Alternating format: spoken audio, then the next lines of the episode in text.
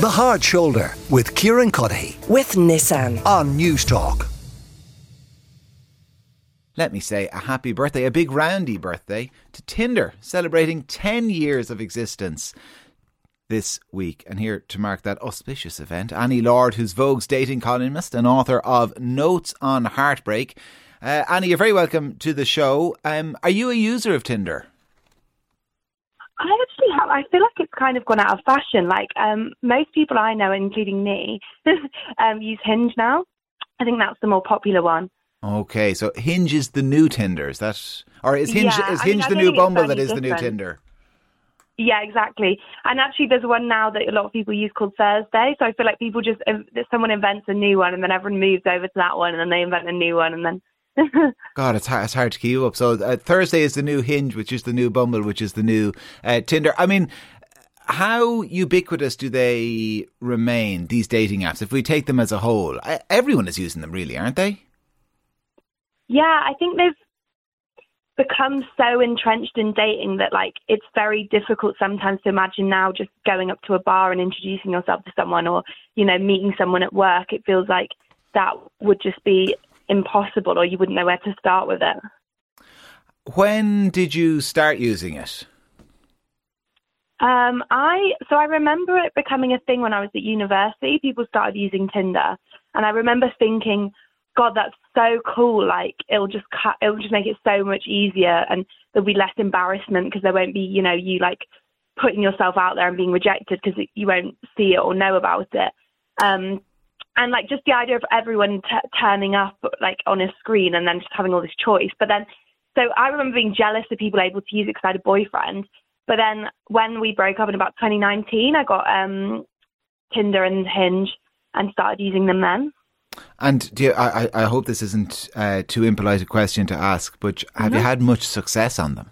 I mean, I think like it sort of varies. Like I think it's really there's something nice about the fact that they allow you to meet people completely outside of your social circle sometimes.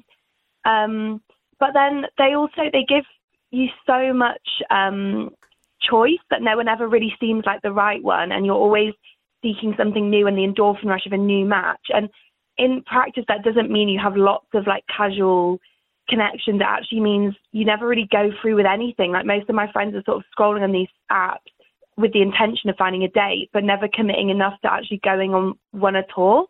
Um, so in that way, yeah, really no.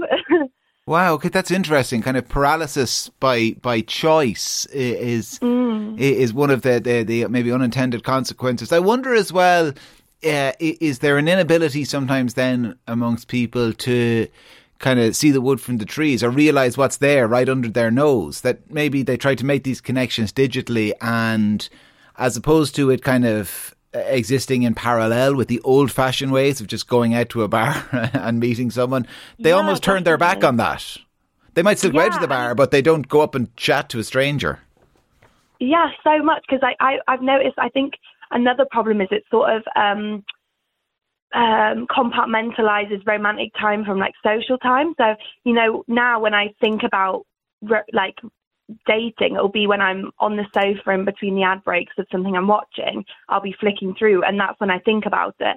Which means when you then are out in say a bar or a party, and there's like people there that you probably would find attractive that you could meet. Like you're not even thinking about it. You're thinking about being with your friends and having fun. And then, you know, like the next day when I'm sort of scanning over the night, I'll be like, oh, there's quite a lot of hot people there. And it's like a really odd feeling.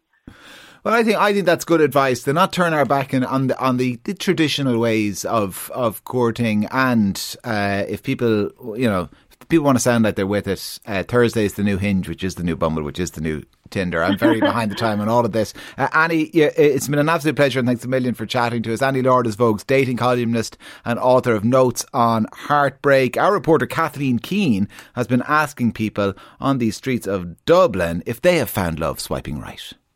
Uh, yeah, I'm not a big fan. I don't like the initial texting. We have these sort of samey conversations that pretty much go nowhere half the time. Um, what are your hobbies? What are your interests? Have you ever had luck?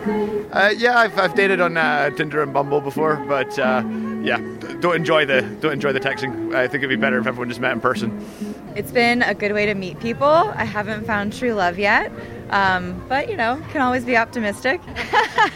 I have had some bad experiences, but I think it's just you know immediately on the date that it's not going to go well. Like on all my dates, I always have an out. There's always something that you have to have like on the other side. Um, so I got Tinder because I was bored, but I don't like going on any dates because they're all freaks, and I'm too scared to go with them.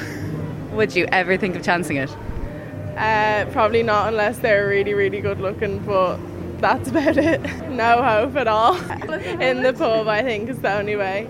Yeah, well, I liked it because it helped me find my boyfriend, I guess. So it worked out in the end, I guess. Great. and uh, yes, I feel the same. That, like you say, I really feel happy with that. Yeah, definitely. Like, I definitely think probably in this time that we're living in now, it's more common to use sort of online dating apps to meet people. So I definitely think it's the more modern way of meeting people. Yeah, the views of people in the streets of Dublin speaking to our reporter Kathleen Keane to mark the 10th birthday of Tinder. The Hard Shoulder with Kieran Cuddihy. With Nissan. Weekdays from 4 on Newstalk.